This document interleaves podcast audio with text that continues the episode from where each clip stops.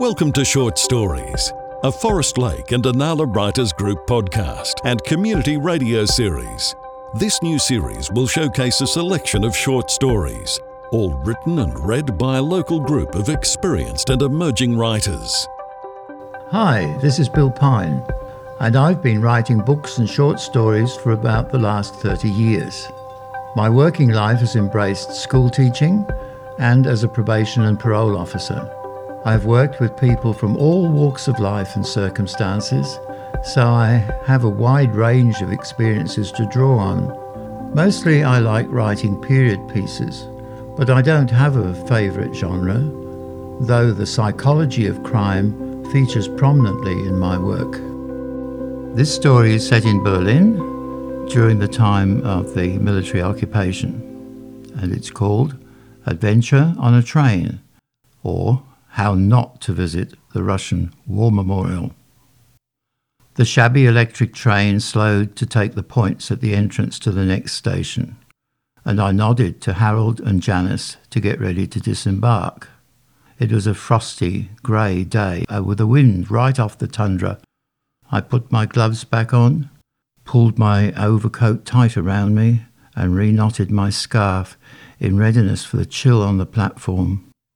Just to make sure it was the station we wanted, I moved to the next window as mine was still boarded up from the days of the bombardment of the city.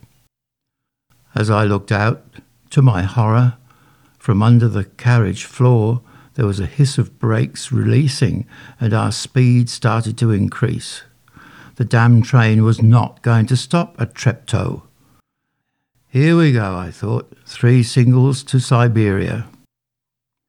In the mid 1960s, Berlin was still a city divided into four sectors, each of which was administered by one of the occupying powers Britain, America, France, and Russia. There was a strong atmosphere of grey and green in the air. I got used to that, but I didn't fancy ending my days in a Solzhenitsyn gulag. Harold, Janice, and I were teachers on the staff of the international school in Hamburg. In those days of the coldest part of the Cold War, cheap package deals encouraged foreigners in the West to spend their weekends in Berlin whenever they could, to fly the flag, as it were. You could go by British European Airways and have a Soviet MiG fighter just off both wings or you could test your patience with the interzone train and endure the varied moods of the Communist People's Police Guards. Inevitably, these guards were women soldiers with a bad attitude who carried Kalashnikovs.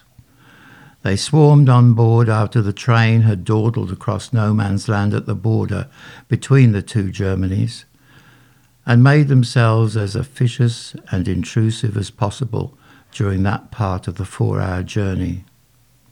I'd made the trip by both means of transport many times and it held no fears for me. As long as you didn't carry any advertising material from the West, had the right stamps in your passport, and weren't cheeky to the police, it was fairly effortless. Before we leave Berlin tomorrow, I'd said on the Saturday night over dinner, on the Kurfürstendamm in the British sector. I must take you through the wall to see the Russian War Memorial in Treptow. The memorial was well worth seeing. By a trompe l'oeil effect, the colossal shape of a Russian soldier, sword cleaving a swastika in two and sheltering a German woman and child in the folds of his greatcoat, appeared to rise powerfully out of the ground as you approached the shrine from the park. It was most impressive and cleverly done. Harold and Janice, mere initiates into the art of Cold War travel, looked at each other. Uh, isn't that a bit risky? Harold asked. You sure we got the right bloody documents? You know what they're like over there. We've got our British passports, I answered comfortingly. We've got return visas for the interzone train tomorrow afternoon. and we can buy an entry visa to East Berlin at Checkpoint Charlie in the morning on our way to Treptow. I answered, No problem. And I smiled with the smug rectitude of someone who'd done it all before and knew all the ropes. On Sunday morning, then, in, in, a biting cold with flakes of wet snow in the air, I shepherded Harold and Janice through the tedious procedures at Checkpoint Charlie. We signed the absentee book at the shop, now given over to the British consular presence, passed through the gate in the wire, paid the entrance fee to the Russian guards, and armed with a red star stamp in our passports, made our way down Friedrichstrasse to the station where the East Berlin part of the divided railway system operated from. Half of the huge edifice was still roped off where it had collapsed during the shelling. Once you found the right platform, all the trains stopped at Treptow, rather as all our trains stop at Corinda. Any fool knew that. However, I was unaware that on Sundays the occasional rogue train did not stop there, but carried on far beyond the Russian sector boundary, well into the Russian zone, the so called German Democratic Republic, and that, of course, was significantly beyond the jurisdiction of our visas and therefore jungle territory. Um, I don't want to be the fly in the woodpile here, said Harold, who was prone to mix his metaphors at times of stress. But I thought that station signboard said Treptow. Neither he nor his wife spoke much German. I was fluent and therefore supremely sure of myself. Always thinks he knows best, is how my form master described me in one of my school reports headstrong, and doesn't heed good advice. By this time, we were truly lumbering eastwards at a steady 20 kilometres an hour. And that way, disaster was waiting for us. Perhaps not the Siberian gulags, but certainly three days in an East German detention centre while the People's Police dragged their feet in sorting out the mess I had caused. We might even be used as a diplomatic bargaining chip, like they did with a Belgian chocolate salesman earlier that year. They'd held him for a month in exchange for some concession or other. Mind you, I thought that anyone naive enough to believe the East Germans could pay for chocolate with their monopoly money probably deserved to be taught a lesson in Central European politics. One of the other passengers leaned towards me an elderly man wearing an obviously dyed ex army raincoat. The coat was frayed at the cuffs, and he looked thin. You three are Westerners, aren't you? he said in a very sotto voce. Uh, yes, I replied cautiously. What? asked Harold. Just shut up and let me handle it, I snapped. You know this train runs express to Fürstenwalde, do you? said the man. I hope you got the right visa. I don't think we have, I said, trying to keep a note of panic out of my voice. We wanted to get off at Treptow. Harold and Janice shifted nervously on their wooden slatted seats. What's going on? Harold hissed. It'll be okay, I said. Seems we're headed into the Democratic Republic, that's all. Just don't look agitated. Keep calm.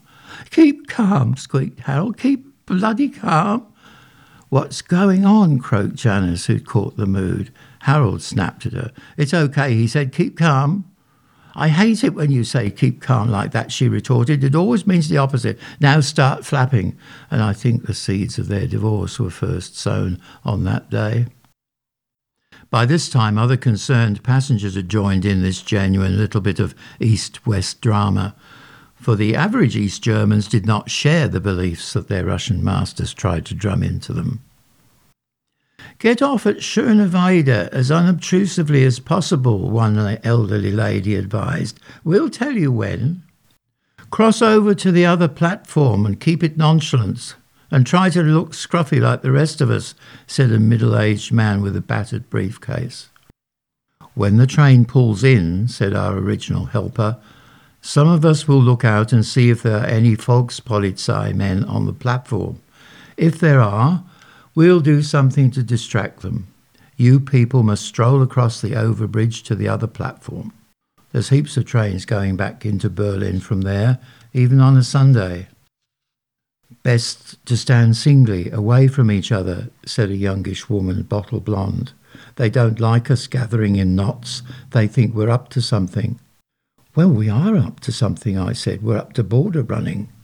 Yes, but they won't know that, said another woman who was nursing a baby. Waiting on the platform at Schöneweide in the sleet was as depressing as it sounds. Reconstruction work after the Russian invasion had not progressed very far in the zone.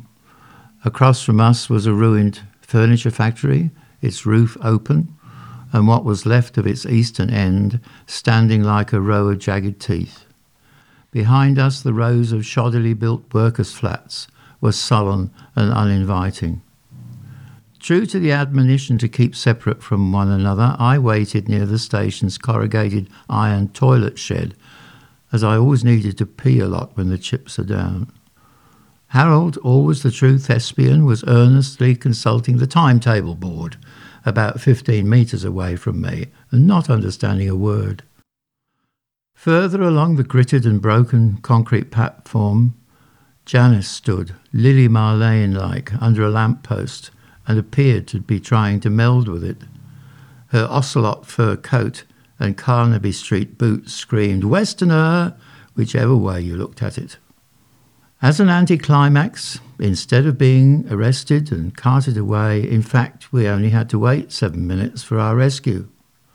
We exercised our nonchalance in not making a mad dash for the train doors, wrenching them open, falling on our knees, and kissing the carriage floor. But as we trundled back to Friedrichstrasse in stony silence back to Checkpoint Charlie, between the three of us was a chill as palpable as the one we'd felt on the platform. And although we laughed at the episode in time to come, Harold let on to me one day, after our second bottle of claret, that he should have left Janice under her lamp post. As far as I know, he's still contesting the divorce settlement. This has been a short story written and read by Bill Pine for the Inala Forest Lake Writers Group podcast. Listen for more short stories from the Forest Lake and Inala Writers Group podcast on your favourite podcast platform and during 2022 around Australia on the Community Radio Network and on London's podcast radio in the UK. For more information on the writers, visit forestlakewriters.com.au. Short Stories from the Forest Lake and Inala Writers Group is a Brisbane Podcasting Centre audio production supported by Brisbane City Council. Thanks for listening.